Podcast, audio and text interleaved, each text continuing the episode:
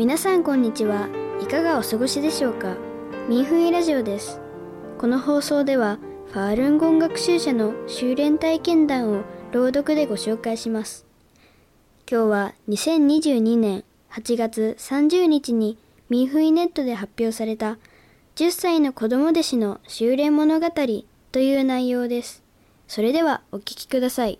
10歳の子供弟子の修練物語文。中国の子供弟子。私は今年10歳で小学4年生です。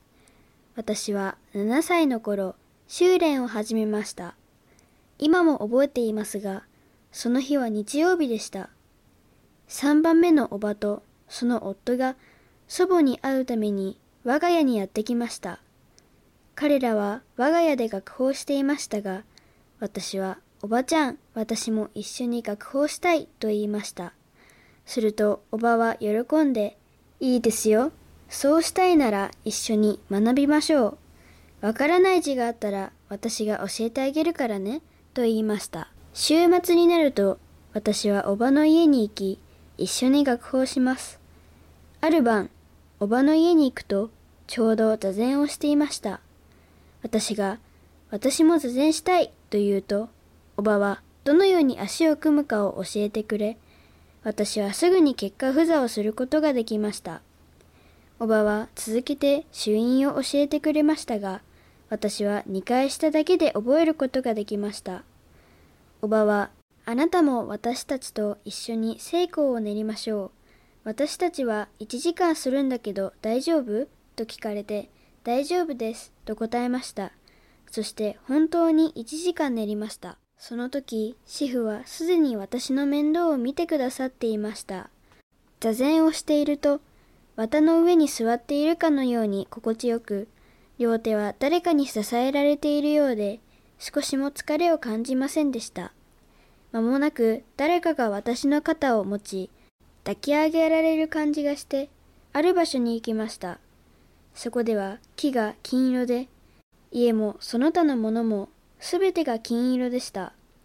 私が喜んでいると、また誰かが私の肩を掴んで上へ行き、別の場所に着きました。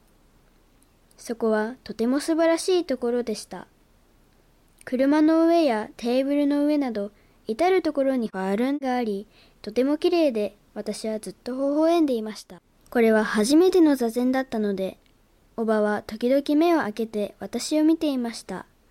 そして連行が終わるとおばは尋ねました。あなたは連行している時、なぜ嬉しそうに笑っていたの？私は座禅していた時に見たことを漏れなくおばに伝えました。するとおばは、あなたは根気がいいね。主婦はあなたを励ましてくださっていますよ。しっかり修練して自分の天国世界に戻るようにと言いました。私は嬉しくて、おばちゃん、私は必ずしっかり修練します。天国世界は本当に素晴らしかった。おばあちゃんにも修練してもらいましょう。一緒にそこに行けるようにと答えました。翌日、私はまたおばの家に行きました。みんなが座禅するとき、私は今日は2時間座禅すると言いました。おばはいいですよ。私も一緒に2時間するわと言いました。しかし、今回はうぬぼれていたせいか、1時間も経たないうちに足が痛くなり、私は歯を食いしばって座り続けました。1時間10分になると、痛みで汗と涙が流れ始め、1時間20分になった時、私は顔が真っ赤になりました。おばは私が痛くて耐えられなくなったのを見て、ここまでにしましょう。いい子だね。今日は本当に我慢強かった。私たちもあなたを見習わなきゃね、と言いました。おばの家に行くと、私はいつも喜んで彼らと一緒に学法し、修練に関することを聞きます。私の両親は修練していませんが、私を支持しています。そして私がファールンダーファーを修練してからおとなしくなり、宿題などを心配する必要がなくなったと言っています。母は喜んであなたはどうして別人のように見えるのかしらと言いました。私は自分の変化はダーファーから授かったものであり、主婦が助けてくださったからだと分かっています。毎年夏休みと冬休みになると私はおばの家に行って学法します。おばの家は集団学法する場所でもあり、私は学法するときはいつも手や足をむやみに動かすことなく、きちんと座り、両手で本を持ち、自分の順番になると真剣に読みます。わからない字があればおばが教えてくれます。学法が終わると大人たちの修練の向上についての話を聞きます。おばの家の環境はとても良く、常に同州がやってきます。ある日、おばと一緒に大きなスーパーへ行きました。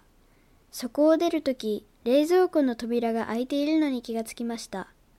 その時はそこを通り過ぎましたが、冷蔵庫の扉が閉じていなければ、中のものが溶けてしまうと急に思い直しました。私は戻って冷蔵庫の扉を閉めました。これは小さいことですが、ダーファを修練している以上、何かに出くわしたら他の人のために考えるべきです。学校で同級生たちに罵られた時、私はダーファーの子供弟子なので、常人と同じように対処することなく、やり返しません。人に殴られたり、いじめられたりする時もありましたが、殴り返さないばかりか、家に戻ってからも母に伝えませんでした。私は闘争心が非常に強くなる時もありますが、それでも忍耐することができます。例えば、学校で小さなことで同級生に殴られ、私が殴り返そうとしたその時、ダーファーのことを思い出し、彼は徳を失い、私を徳を得ると思い、殴り返しませんでした。先生は私をよく褒めてくれます。言うことをよく聞き、先生に心配をかけない。私はダーファーを修練してから宿題を時間内に完成するようになりました。遊びたくなる時もありましたが、宿題を終えていないことを思い出すと、すぐにそれを完成してから遊びに行き、父や母が催促する必要がなくなりました。私の成績はますます良くなり、先生が算数を教えている時、他の生徒が難しいと感じていても、私は聞いたらすぐわかり、少しも難しいとは思いませんでした。試験の成績はいつもずっと上位3位以内です。わからないところがあれば、シェフにお願いします。例えば一度国語の試験で、その漢字の書き方を忘れていました。私は心の中で、ファールンダーファーは素晴らしい、真善人は素晴らしい、と4回に演じただけで、急にどのように書くかを思い出しました。これはシェフが助けてくださったと分かっていましたので、心の中で、シェフありがとうございましたと言いました。私はまだ10歳の子供ですが、いろいろなことを経験しました。自分を連行者として扱うと、シェフは助けてくださいました。ある時、義理の姉が車でおばとその夫を乗せて家を見に行きました。目的地に到着して彼らはすぐ降りました。私は車の中でコートを着ている最中でしたが、彼らは私に気づかずに車に鍵をかけました。私は慌てて大声で呼びましたが、彼らには聞こえませんでした。私は急に主婦のことを思い出し、大声でファールンダーファーは素晴らしい、真善人は素晴らしいと念じ始めました。義理の姉はかなり遠いところまで行っていましたが、急に私が車の中にいることを思い出し、慌てて走って戻り、扉を開けました。もし主婦が助けてくださらなかったら、彼らは家を見るだけで、私が車の中にいることは全く思い出さなかったでしょう。私はシェフにとても感謝し、さらにダーファを信じるようになりました。私の物語はまだたくさんあります。私が何に遭遇した時、シェフは何度も助けてくださいました。シェフに感謝いたします。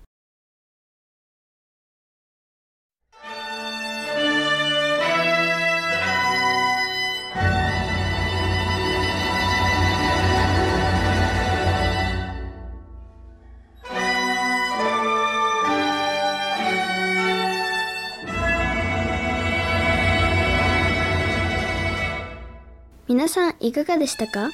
他にも文章を読んでみたい方は、ミンフイネットのウェブサイト、jp.minghui.org jp.minhui.org まで。それでは今回のミンフイラジオはここでお別れです。また次回の放送でお会いしましょう。